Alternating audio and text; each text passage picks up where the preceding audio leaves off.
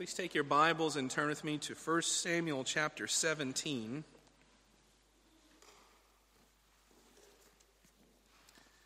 First Samuel chapter 17. We're going to study the whole chapter. Just in case you're unfamiliar with how many verses that is, that's 58 verses. So I want to encourage you, friends, to do what you can uh, to keep pace in the text so you don't get lost um, so that you don't miss portions uh, of the scripture that we're going to study uh, together. Last time we were together in chapter 16, we read about Saul and the spiritual struggles of Saul and how David went and was chosen to go and to play an instrument called the lyre.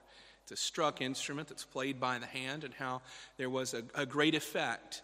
Uh, it had calmed the heart of Saul, and now as we come into chapter 17, we're confronted with the familiar in the long telling of the story of David and Goliath. Let's read God's word together. Now the Philistines gathered their armies for battle, and they were gathered at Socoh, which belongs to Judah, and encamped, encamped between Socoh and Azekah in Ephes Dammim. And Saul and the men of Israel were gathered and encamped in the valley of Elah, and they drew up in line of battle against the Philistines. And the Philistines stood on the mountain on one side, and Israel stood on the mountain on the other side, with the valley between them. And there came out from the camp of the Philistines a champion named Goliath of Gath, whose height was six cubits and a span.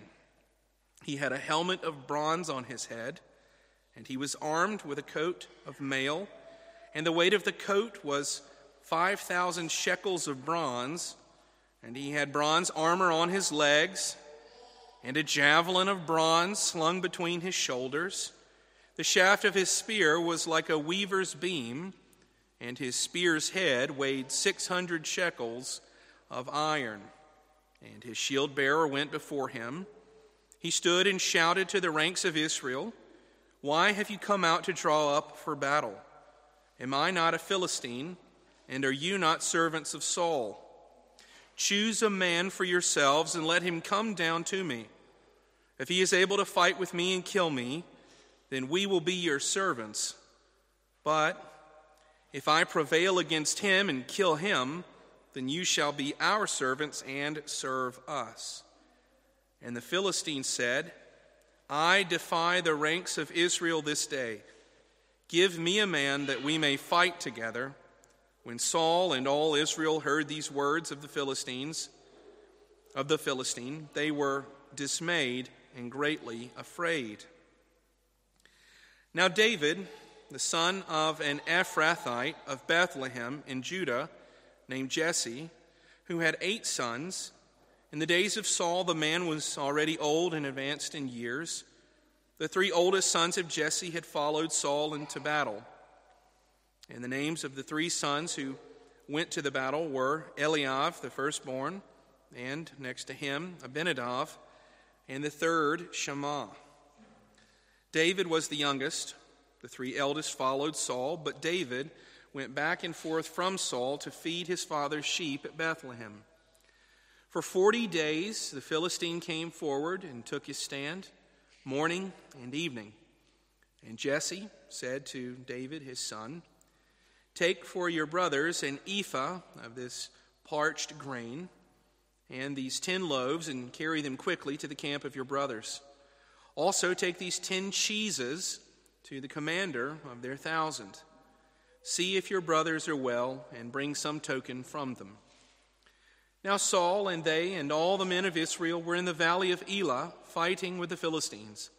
And David rose early in the morning and left the sheep with the keeper, and took the provisions and went. And Jesse, just as Jesse had commanded him. And he came to the encampment as the host was going out to the battle line, shouting the war cry. And Israel and the Philistines drew up for battle, army against army. And David left the things in the charge of the keeper of the baggage and ran to the ranks and went and greeted the brothers. And as he talked with them, behold, the champion, the Philistine of Gath, Goliath by name, came up out of the ranks of the Philistines and spoke the same words as before, and David heard him. And all the men of Israel, whenever they saw the man, fled from him and were very much afraid. And the men of Israel said, Have you seen this man who has come up? Surely he has come up to defy Israel. And the king will enrich the man who kills him, and great riches uh, will be given to him and his daughter, and make his father's house free in Israel. And David said to the men who stood by him, What shall be done for the man who kills the Philistine and takes away the reproach from Israel? For who is this uncircumcised Philistine who should defy the armies of the living God? And the people answered him in the same way so shall it be done to the man who kills him. Now Eliab, the eldest brother, heard when he spoke to the men, and Eliab's anger was kindled against David. And he said, Why have you come down? And with whom have you left those few sheep in the wilderness? I know your presumption and the evil of your heart, for you have come down to see the battle. And David said, What have I done now? Was it not but a word? And he turned away from him toward another and spoke in the same way, and the people answered him again as before. When the words that David spoke were heard, they heeded Saul, and he sent for him. And David said to Saul, Let no man's heart fail because of him. Your servant will go and fight with this Philistine. And Saul said to David, you are not able to go against this Philistine to fight with him, for you are but a youth, and he has been a man of war from his youth. But David said to Saul, Your servant used to keep sheep for his father, and when there came a lion or a bear and took a lamb from the flock, I went after him and struck him and delivered it out of his mouth. And if he arose against me, I caught him by the beard and struck him and killed him. Your servant has struck down both lions and bears, and this uncircumcised Philistine shall be like one of them, for he has defied the armies of the living God. And David said, The Lord who delivered me from the paw of the lion and from the paw of the bear will deliver me from the hand of this Philistine. And Saul said to David, Go, and the Lord be with you. Then Saul clothed David with his armor. He put a helmet of bronze on his head and clothed him with a coat of mail. And David strapped his sword over his armor, and he tried in vain to go, for he had not tested them. Then David said to Saul, I cannot go with these, for I have not tested them. So David put them off. Then he took his staff in his hand and chose five smooth stones from the brook and put them in his shepherd's pouch. His sling was in his hand, and he approached the Philistine. And the Philistine moved forward and came near to David with his shield bearer in front of him. And when the Philistine looked and saw David, he disdained him, for he was but a youth, ruddy and handsome in appearance. And the Philistine said to David, Am I a dog that you come to me with sticks? And the Philistine cursed David by his gods. The Philistine said to David, Come to me, and I will give your flesh to the birds of the air and to the beast of the field. Then David said to the Philistine, You come to me with a sword, and with a spear, and with a javelin, but I come to you in the name of the Lord of hosts, the God of the armies of Israel, whom you have defied. This day the Lord will deliver you into my hand, and I will strike you down and cut off your head. And I will give the dead bodies of the host of the Philistines this day to the birds of the air and to the wild beasts of the earth, that all the earth may know that there is a God in Israel, and that all this assembly may know that God saves not with a sword and a spear. For the battle is the Lord's, and he will give you into my hand. When the Philistine arose and came and drew near to meet David, David ran quickly toward the battle line to meet the Philistine. And David put his hand into his bag and took out a stone and slung it and struck the Philistine in his forehead. The stone sunk into his forehead, and he fell on his face on the ground. So David prevailed over the Philistine with a sling and with a stone, and struck the Philistine and killed him. There was no sword in the hand of David. Then David ran and stood over the Philistine, and took his sword, and drew it out of its sheath, and killed him, and cut off his head with it. When the Philistines saw that their champion was dead, they fled. And the men of Israel and Judah rose and with a shout pursued the Philistines as far as Gath and the gates of Ekron so that the wounded Philistines fell on the way from Sha'arim as far as Gath and Ekron. And the people of Israel came back from chasing the Philistines, and they plundered their camp. And David took the head of the Philistine and brought it to Jerusalem, but he put his armor in his tent. And as soon as Saul saw that David, or saw David go out against the Philistine, he said to Abner, the commander of the army, Abner, whose son is this youth? And Abner said, As your soul lives, O king, I do not know. And the king said, Inquire whose son the boy is. And as soon as David returned from the striking down of the Philistine, Abner took him and brought him before Saul with the head of the Philistine in his hand. And Saul said to him, Whose son are you, young man? And David answered, I am the son of your servant Jesse, the Bethlehemite. Thus far, the word of God. May he give us understanding. Help us to be a people encouraged and strengthened by the teaching of his word. Let's pray together. Lord God of heaven, you are faithful forever to your people. Lord, you don't shrink back. You're a God of courage and might. O oh Lord, you are a God who is everlasting in goodness, in mercy, in compassion to the weak and to those upon whom he is called to be his own. You're our God, and you are great. Oh Lord, help us to understand your word and to derive very much help from the ancient stories of your faithfulness and deliverance. We pray this in Jesus' name. Amen. Of the text of Scripture, this is by far one of the most known and common. Possibly at the same level with John 3:16, if not a little more or slightly less. This is one of the most prolifically told narratives of the whole of the scriptures. And whenever people speak of this, this is a, a great story. It's a piece of literature for some, and people try to approach the text as the classic story of the underdog, the weak man who defeats the stronger and the more terrible enemy. It's good literature, but here it's biblical history. And I want to encourage you that more than this text, even being about David and Goliath, this is a piece of scripture about God.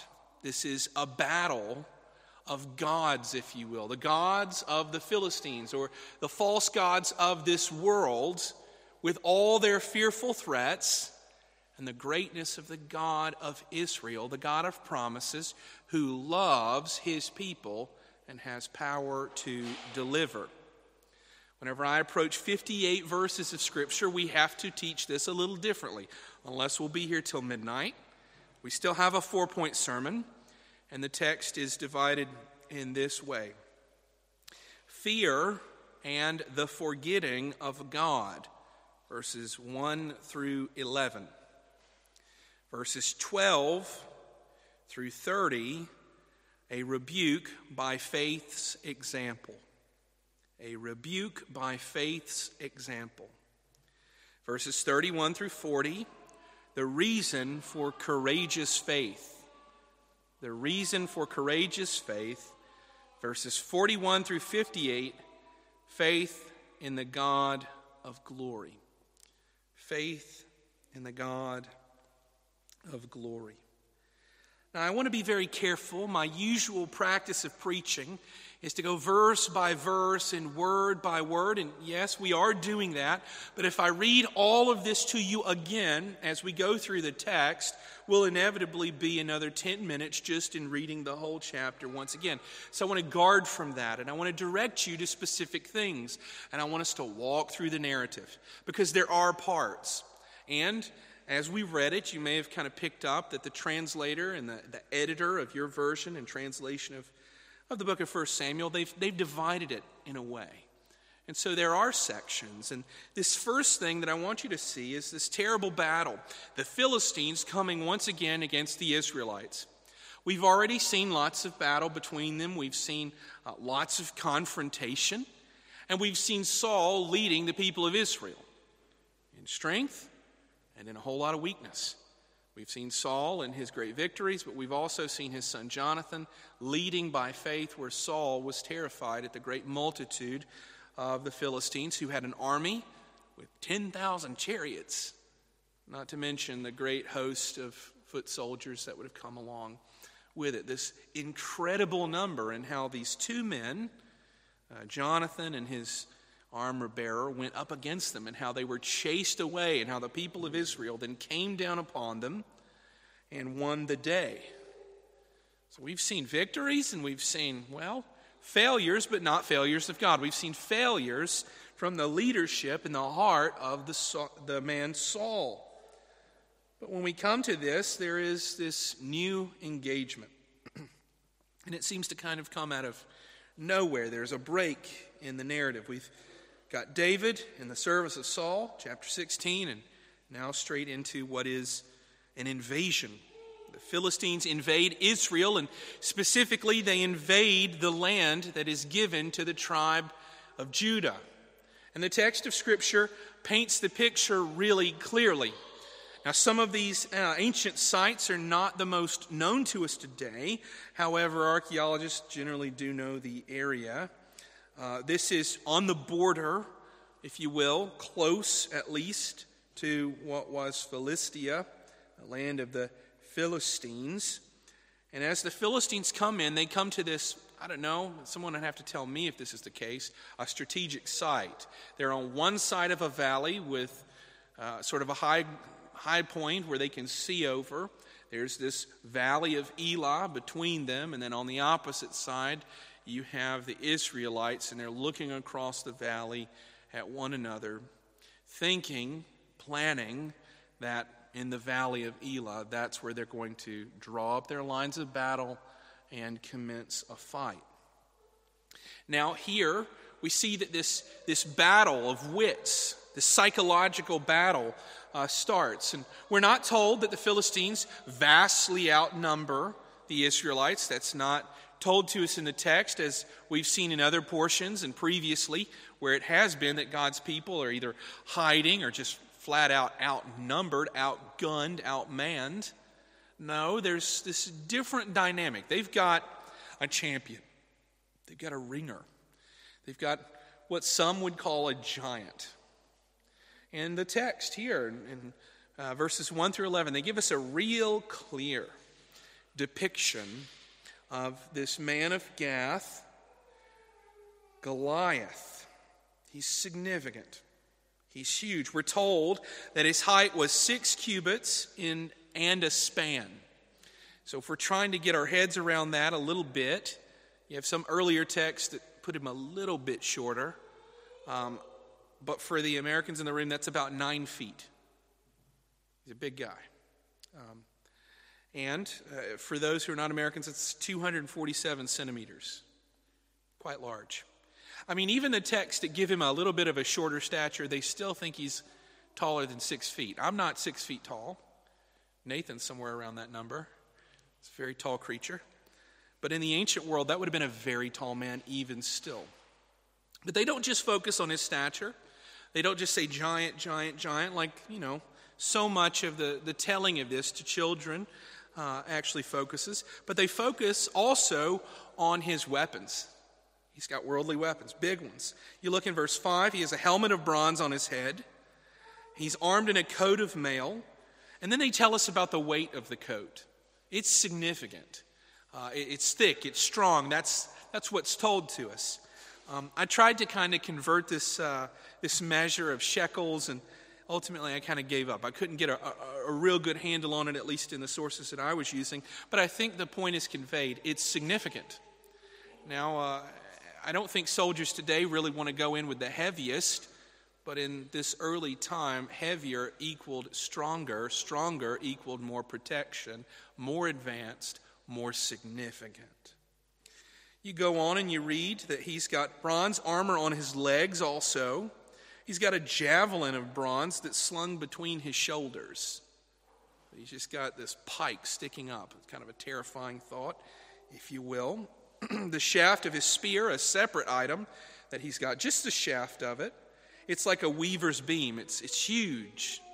It's not what a normal man would be able to swing, it's just gigantic and the spear's head weighed 600 shekels of iron. It's, it's very significant. He's such an important man, such an important warrior that he's even got this shield bearer that goes out uh, before him. And, and do take note that his sword's not even mentioned. That just happens to be on him. Probably looks like a dagger on his body, but it's a full blown sword for any normal human being. But what's the depiction? It's his might. It's that people are looking on him and they tremble with fear.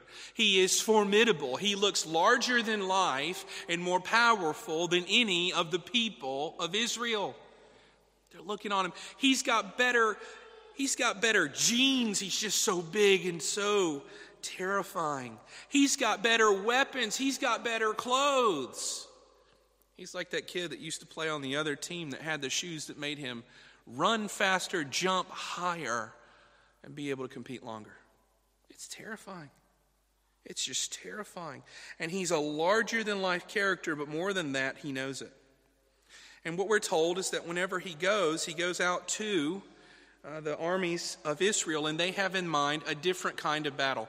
And maybe this is strategic. The Philistines know that, yes, they've had great numbers, and that the God of Israel just doesn't care about that kind of thing that they were still defeated. Let's just pit this monster before any of those tiny little Israelites on the other side. You get your biggest guy, you bring him down, and you fight against our monster, our paid hitman of sorts. And I'll tell you what, we'll make a deal. We don't have to fight the whole battle. If one guy can beat him, kill him, we'll be your servants.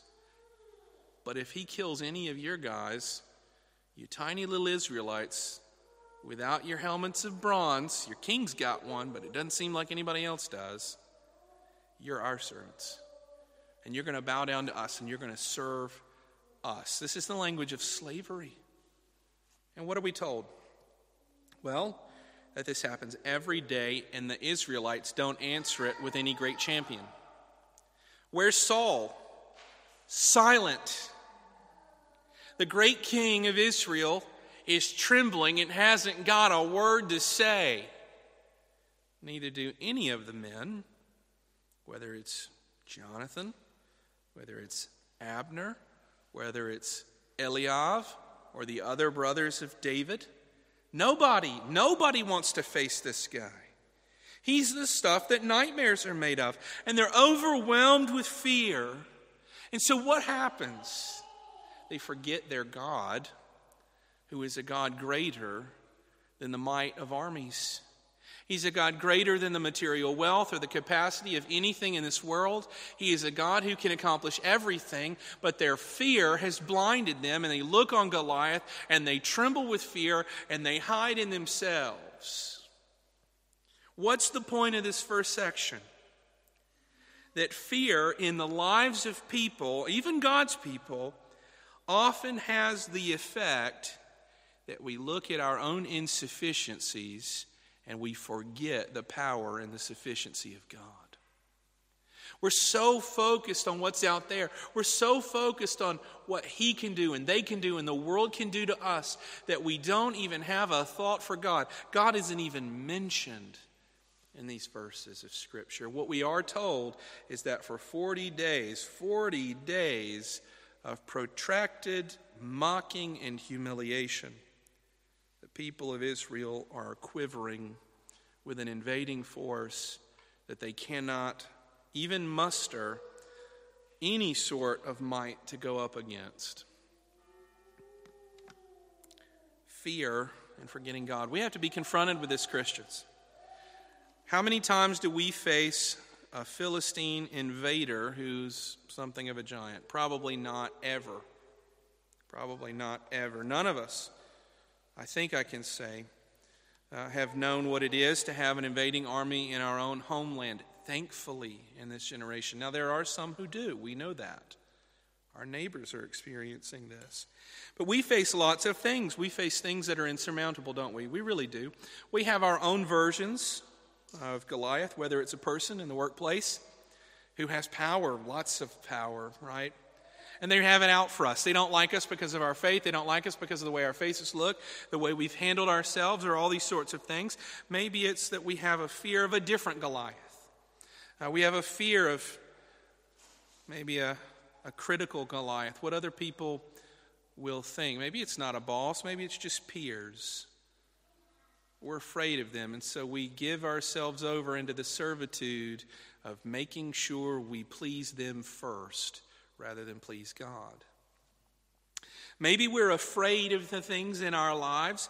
Uh, it could be disease, it could be depression, it could be a million different things that come after our bodies and depress us and overwhelm us. And we think in ourselves, this is so much. It's so overwhelming. I don't think, I don't believe there's any hope in this circumstance, this situation. Doctors are not all that helpful. It's terrible. We take and we let that fear dominate us, and we become a slave to the thing that we perceive is stronger than we are, and we forget the power of God. We're just left trembling, overwhelmed with fear, without a thought of the faithfulness of the God who redeems, who loves us, and has promised to be our God. We continue in the passage of Scripture, and in verses 12 through 30, we encounter a different kind of person. It's a man of faith, a very young man of faith, if we understand the text. We read that David was the son of an Ephrathite of Bethlehem in Judah. Uh, the study of the word Ephrathite uh, generally just means uh, he's a citizen of, of of Bethlehem uh, in Judah. And this is, it's a peculiarity. We, we end this chapter, and there's a lot made about Jesse and about the family line of this man. I mean, I think as New Testament readers, uh, where do we read about Jesse? Well, quite obviously, in the genealogy of Jesus. This is an important man uh, in himself. But whenever you look at verse 12, it continues and it focuses in on Jesse, who's, well, quite silent uh, in this passage of Scripture, almost entirely. Uh, we read that in the days of Saul that Jesse was already old and advanced in years, and then we're told about his family and his sons. And these uh, first or oldest three are already in the service of Saul Eliab, Abinadab, and then Shammah and that David was the youngest. And so, what we have is the narrative just framing for us what's going on, telling us about the family. Hey, th- yeah, this is that David. This is the David that encountered Samuel. This is the David that was anointed. Uh, this is the David who's the coming king. He's the son of Jesse. But here, he's, he's young. Uh, he's, uh, you know, if we were to translate it uh, really close to the Hebrew, it, it, we'd have to use like a, he's but a lad, a small boy. It's, it's hard to know. Is he, is he like seven years old? Probably not. He's probably just a young man, not advanced in age. And I think we can generally assume that David's age is, well, it's reflected in the fact that he's not on the front line of battle. And also that he's weak. He's not toned. He's not a man of war yet. He can't wear uh, the kingly armor of Saul. It just it weighs him down and falls down around his body. It's, it's inappropriate for him. But, but nonetheless, he's a brave young man. And this, David, is sent by Jesse.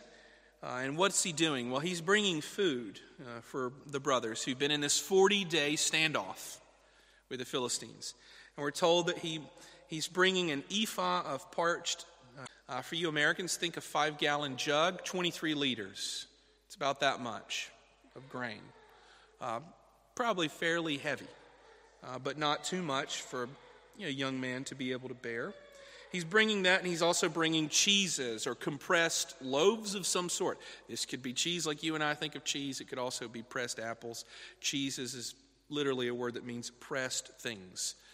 So, a little bit of information for you as you read older texts. But anyway, he sends him on his way.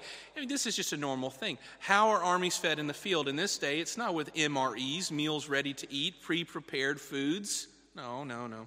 It's from families. They are supporting uh, those who are in the field in something like a 40 day protracted battle. It makes only sense. And so there's David, and he's going back. He's, yes, been in the service of King Saul, but it does seem, as you read later, uh, that he's not the glorified David yet.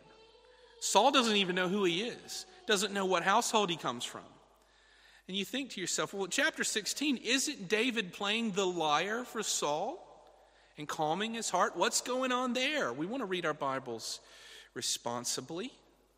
Well, I think it means that David is the guy that they bring in whenever Saul is having a really tough time. David plays, and then he's promptly kicked out of the presence of the king. There's no Saul, here's this great guy. He's David. You might like him one day. He could be your son in law. He could be your you know, worst nightmare. Uh, but here's David. There's none of that. David's nobody. He's just a little brother who is pretty good at playing music and, well, even better at fighting great big Philistine giants. But we continue to read, and what does he do? He comes and he finds the army, but what's going on? They are going out, right? We're told that the host is going out to form up battle lines. Host, whenever you read this in the scripture, means a military army. When you read the, the title of God, Yahweh Savaot, the Lord of hosts, it's talking about an angelic army, right? So David comes, he sees the armies, they're leaving, and they're marching. And we're told that what are they doing? That they've got this war cry whatever it is, Israel's coming, you better look out. We've got sharp swords sharper than yours. I don't know what it is, but it's something frightening and it's loud and it's their chant and they're getting worked up for battle. And David hears it and he sees it and he gets there just in time. And the scene's like this this little boy, overburdened with these goods, goes and tosses it to the guy that's going to make sure nobody steals the bags. And he runs to go find his brothers. I got to go see him. I got to go see Avinadab. I got to find out what's going on. Dad told me to do it. And so there he is. And whenever he's in line, he's there, he finds them, and there's the face off, and you've got the Israelites on one side and the Philistines on the other. And here's Goliath doing what he always does. Any of you Israelites want a piece of me? Who's man enough to fight me? If any one of you will do this and kill me, we'll be your servants.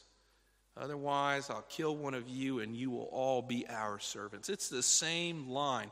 And this text of Scripture tells us very clearly in verse 23 that when he spoke these words, the same as before, David heard him. Whenever the Scripture gives kind of short sentences like that, pay attention. There's this foreboding. Finally, the man to answer the taunt is here. David heard him. This isn't just going to be ignored. It's not going to be a thing that just hits the ears of David and bounces off. This is a courageous man, even if he's young. And then we're told in verses 24 down through uh, verse 27 that David is going around and you know he doesn't know what's going on. This is a day way before text messages and cell phones, a day before the internet and the you know electricity. That's obvious. But this is even a day before a printing press. There's, there's not even a newspaper flying around. He's there. This is all news. They've been in a 40 day standoff. What's going on? He goes around, one person after another person after another person tells them the same thing. And it seems that David just can't believe it. He's surveying the men, and one after another after another amongst the armies of the God of heaven, everybody's trembling before one man. and in fear they're bowing down and they're paying service at least to his impressive stature in their minds and souls, and they won't go anywhere near him. And David just cannot believe it. And one after another, David, if anybody kills him, Saul's going to make him rich.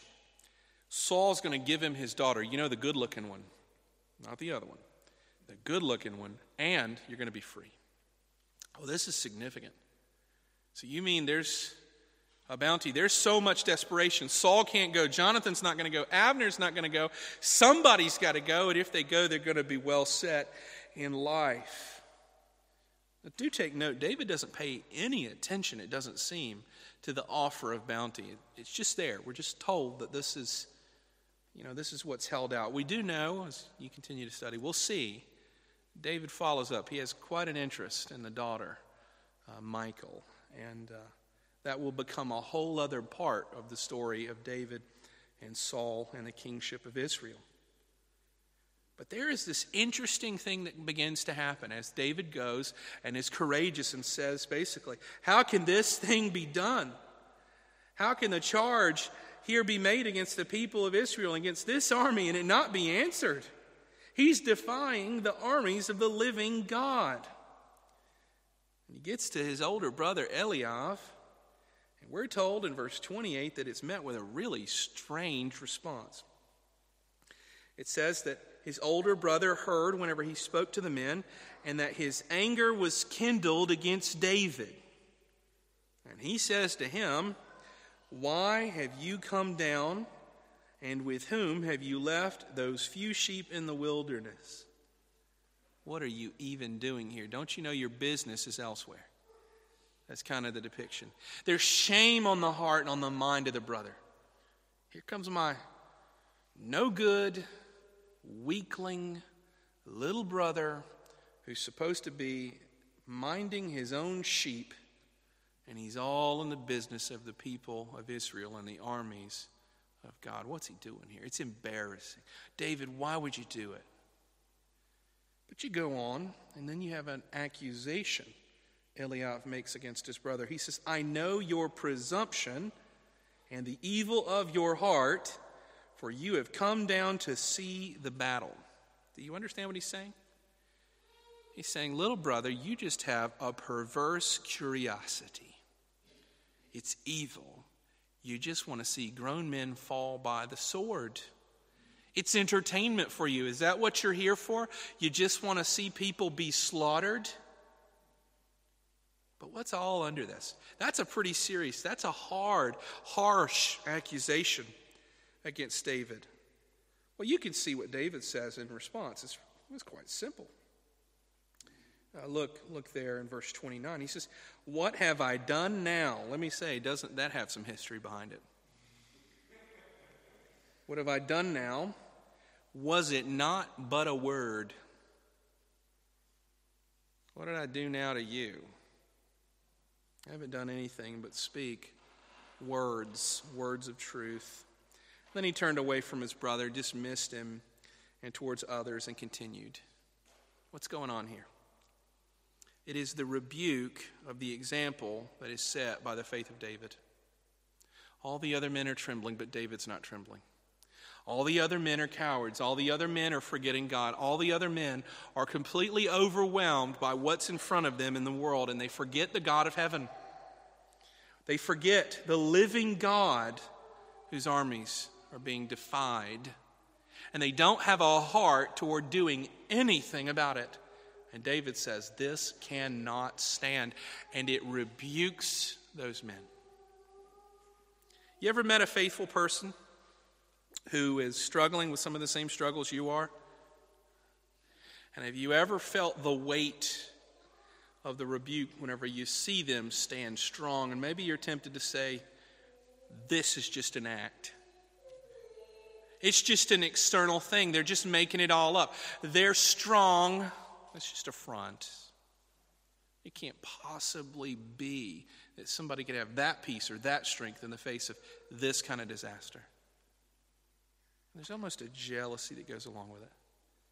I will admit to you that as a young parent, I would look on the sufferings of other families who were saying, Oh, my baby sleeps all the way through the night, and I hadn't slept in about three months. And I would say, They've got to be telling stories. No way possible until we had an easy kid. there's jealousy. Friends, I think uh, we ought to all be encouraged and confronted with the fact that at times we ought to look on the strong faith of others and receive the rebuke in turn and be corrected.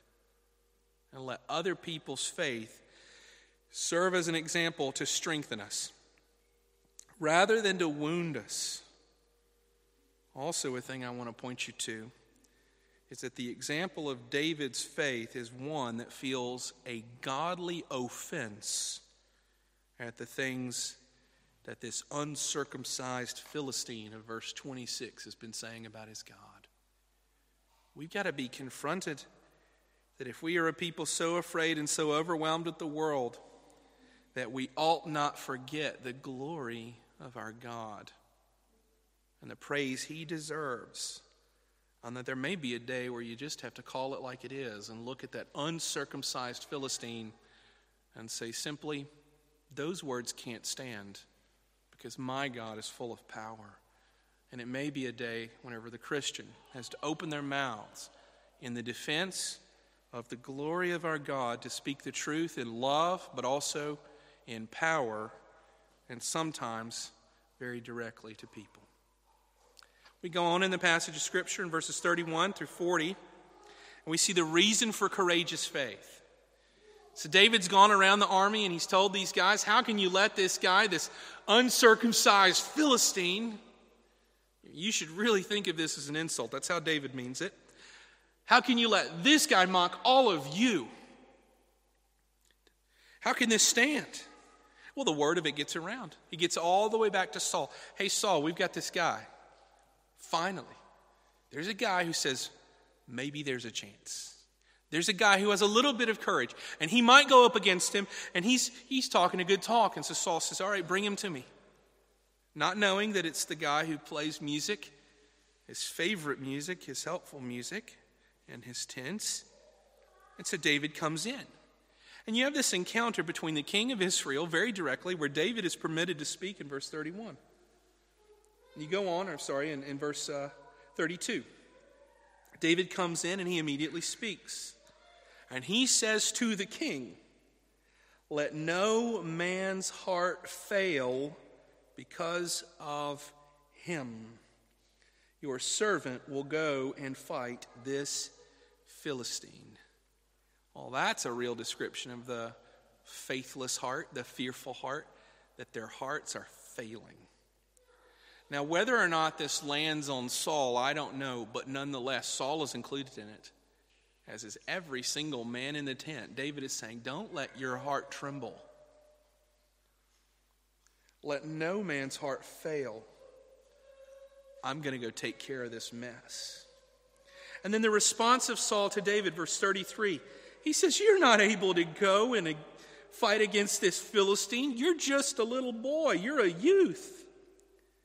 And he's been a man of war from the time of his youth. He's got so much experience. He's got so much height. He's got all these toys that are very dangerous. He's got all this armor. You can't go against this guy. That's the feeling. David is hearing Saul basically say, uh, You're probably not the guy for the job. You don't seem qualified. Now, that's real discouragement. I mean, that's real personal, too. Someone says, If you well, yeah, I agree. It needs to be done. I'm desperate for it to be done. I'm willing to give great riches to anybody who's willing to give it a try. But I just don't think you can do the job. You just don't look like the sort. You're not big enough. You're not strong enough. You're not experienced enough. You're probably not the man for the job. And so David responds, verse 34. And does he respond on his own context, his, his, his own qualities? No, not at all. He says, Your servant used to keep sheep for his father, and when there came a lion or a bear and took a lamb from the flock, I went after him and struck him and delivered it out of his mouth. And if he arose against me, I struck him, or I caught him by his beard and struck him and killed him. David's saying, Hang on a second. I've done things. I fought lions and bears.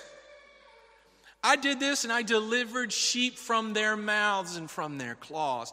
Hang on a second, Saul. You don't know me. I'm a guy that's worried about deliverance. But that's not all David says. That's not the end of the story. It's not about what he did, what he's done. He's just saying and stating the facts of history as he understands them. He goes on and says more. He says, Your servant has struck down, verse 36, both lions and bears and this uncircumcised Philistine shall be just like one of them.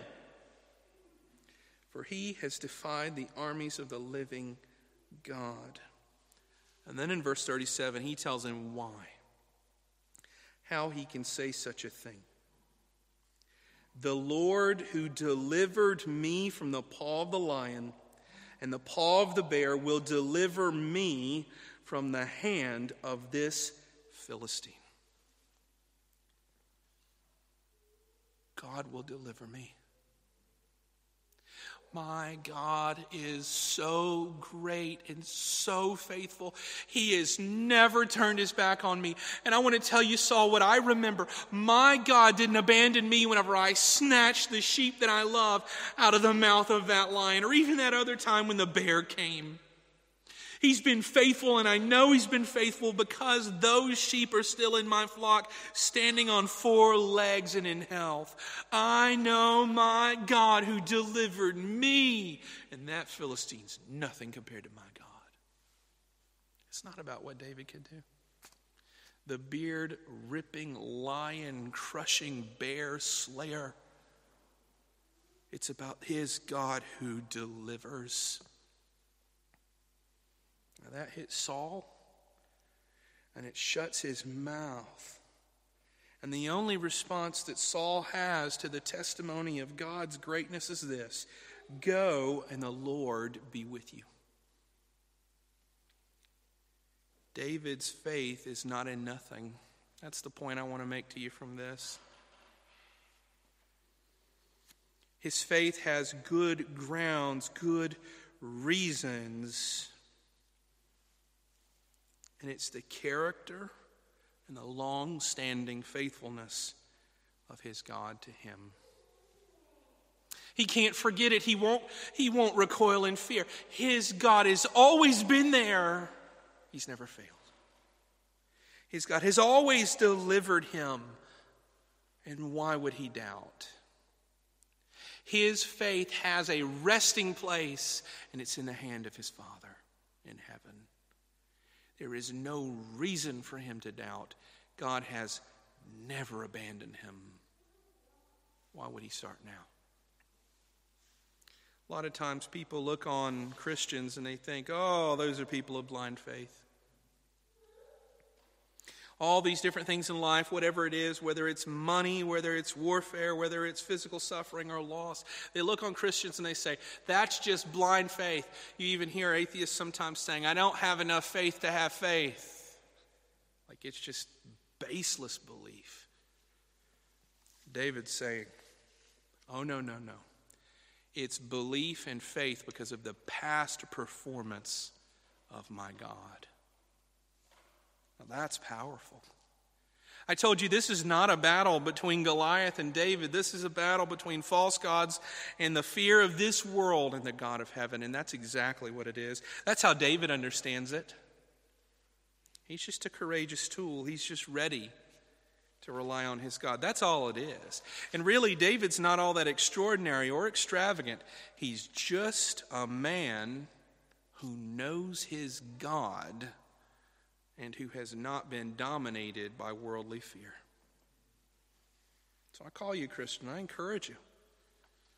Yes, have faith like David. That's so cliche today. But let me remind you that your God has brought you forth from the dust of the earth. God has brought you forth in life from your mother. He has raised you up. He has kept you in His arms. He has fed you every single day. Clothes on your back, warm homes, comfortable beds, care, love, family, this church. He's never failed you. There's nothing in this life that's going to take you far from his hand or away from his loving eye. You have every reason to have faith like David's. You have every reason to be courageous through things and before things that you can't control and have no power to conquer. We go on in the text of Scripture in verses 41 through 58. And there is faith in the God of glory. Now, this section, admittedly, is very difficult to title. Like, if you're going to go through and make heading titles, I notice my ESV doesn't even try that. Other sections, they'll kind of break it up and give a heading title. They don't even give it an attempt here. Um, but it's, it's, it's an easy enough section. This is where uh, iron meets iron, right? You've got, um, or maybe I should say, bronze meets stone uh, if you will. You've, you've got David, and he's already tried on the armor of King Saul, the best he could give him, the best toys of the kingdom of Israel, and they just don't fit him. They weigh him down, and David realizes it. He can't move, he can't, he can't get 10 feet. He'd have really no ability to follow that faith up with action. He just takes it off and takes five stones, puts it in his shepherd's bag, takes a staff in his hand, and presses on. Verse 41 the Philistine moves forward and comes near to David. And, and there's this interaction that, again, presses home what we've already been saying. This isn't David versus Goliath. No. Verse 42, you have the Philistine looking at David, and he disdained him because of his youth. Scripture tells us he's ruddy and handsome in appearance. Wonderful. He's a good looking guy. But you go on, and in verse 43, you read that the Philistine said to David, Am I a dog that you come to me with sticks? And here it is. And the Philistine cursed David by his gods. The Philistine cursed David by his gods. You see, the wickedness of Goliath is bound on faith in false gods, okay? He's standing on faith in the gods of the Philistines, of the five great cities in the city of Gath where he comes from. You know, those gods that fell down and lost their heads at the sight of what? The Ark of the Covenant of the God of Israel. It didn't work out too well for Gath if you go back and study in the book of 1 Samuel and he's looking down and he's cursing David by his gods. This is a ridiculous thing. It really is a battle of divinities here. It is, this is something a lot like the prophets of Baal and, and Elijah. We're going to pray and see who lights a fire from heaven. It's a whole lot like this. This is a battle of gods. And so David hears this. We're not told exactly what the curse is. It's probably better that blasphemies are not recorded. Uh, but you go on and you read the response of David to this. He looks Goliath in the eye, probably looking at with a cranked neck, and he says, You come to me with a sword and with a spear and with a javelin, but I come to you in the name of the Lord of hosts, the God of the armies of Israel, whom you have defied. You got all those toys, but I've got a God that'll take you right back to the dust. You come at me with all these curses, but you're defying somebody that's not me. You're not mad at me. No, no, you've insulted my God. And let me tell you what, Goliath, you're nothing for him. David's got a whole lot more to say, and well, frankly, he's a man of words and quite good with them, even at a young age. He doesn't write him a psalm, no, he gives him a backhand. He goes on in verse 46, he says, This day the, Lord will deliver you into my hand. Who's going to fight my battle? The Lord will. And he's going to give you to me. He's going to give you to me into my hand, and I will strike you down and cut off your head, and I will give the dead bodies of all the host of Philistines this day to the birds of the air and the wild beasts of the earth, that they may know, that all the earth may know that there is a God in Israel, and that all this assembly may know that the Lord saves not with sword or spear, for the battle is the Lord's, and he will give you into our hand. Now, that is significant. You see, I think the Philistines ought to have learned a lesson at this point. They've already tried to play around. They've already fought against the Israelites and stole the ark of God, and they've realized that this God is just not one to mess with. There was a God among them in the battle. We've already read them fearful in saying this. And also, as, as the ark passes city to city to city, eventually they're saying, Hey, we've got all these tumors and all these mice. Let's get this thing out of here. Let's be done with these people. And this God and this is too much for us. The Philistine should have just trembled. Goliath should have been horrified. Because David doesn't say, I'm tough. You think you're so tough, I'm so much tougher. No, he says, My God's going to take you down. He's going to give you the monster of who you are into my hand, this little old bitty Paul. You're going to be mine because my God is greater than you. We read in verse 48 the simple account of the actual battle itself, man to man, with God overlooking it all. Philistine arose and came and drew near to meet David, and David ran quickly. David's no coward. He runs toward the battle line to meet the Philistine.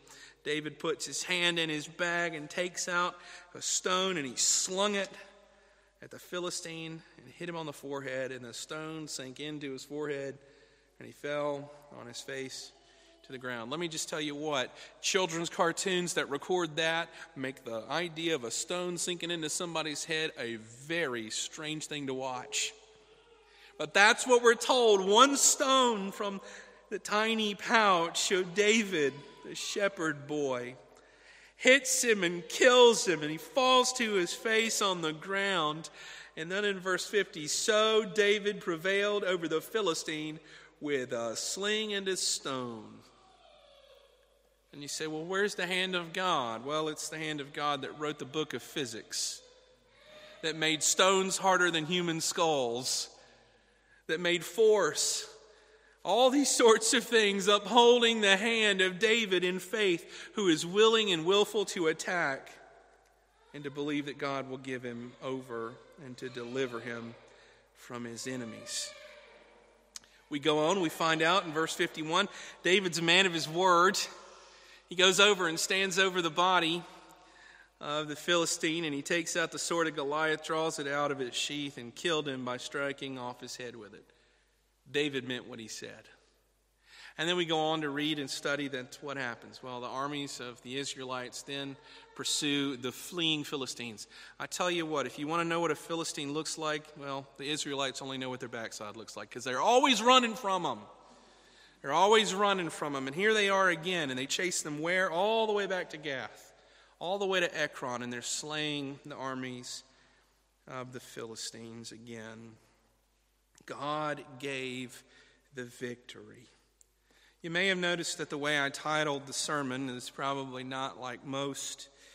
You read this and you think, wow, did the pastor get confused and give us a New Testament sermon title to an Old Testament text? He saved his people. Who we're talking about? Who we talking about? It's not David. The He is God. The biblical tones are so plain to this passage.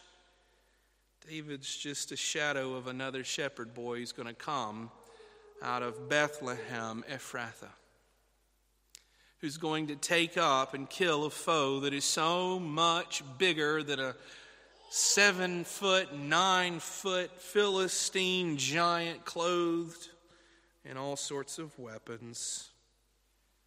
He's going to put to death death. This is so clear from the biblical text. This is only a shadow, and that that boy, the shepherd boy, is going to become a king. And he's going to sit on a throne, just as Christ is king and sits on a throne even now. This is a God I can have faith in, the God of David, who's given me the son of David, the shoot of the stump of Jesse the great conquering boy who occupies the heart of a loving father. I can have faith in this kind of God, a God who delivers because he loves us.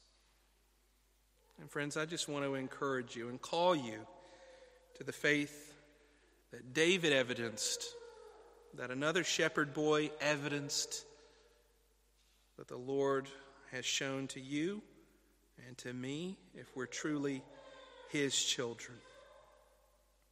You read the last little portion of the text, verses 55 through the end and 58, and you've got David, and he's being really encountered and really thought upon uh, by Saul the king. Who is this? I don't know. Abner says. I'm not really sure. David looks and he says, I'm the son of your servant Jesse, the Bethlehemite. And so, friends, as we continue to study, we're going to get more and more and more of David, the son of Jesse, the Bethlehemite, who we're going to see again in Gath as a madman running from Saul. May it be that the Lord gives us the sort of strength to stand on the promises of an eternal God who delivers. Let's pray. Heavenly Father, we thank you for the scriptures and for the telling of the great deeds you have done. Oh Lord, that we can know that you have always been a God of deliverance, always a God of salvation. Lord, that you don't fail. Oh Lord, that your promises remain even in the midst of our fears. And that, Lord, you're not overwhelmed by all of the terrors and the, the wavering faith of your people, but that you send a deliverer to be an instrument for us and for our salvation. Oh Lord, we thank you for Christ, our Redeemer. Oh Lord, the Good Shepherd.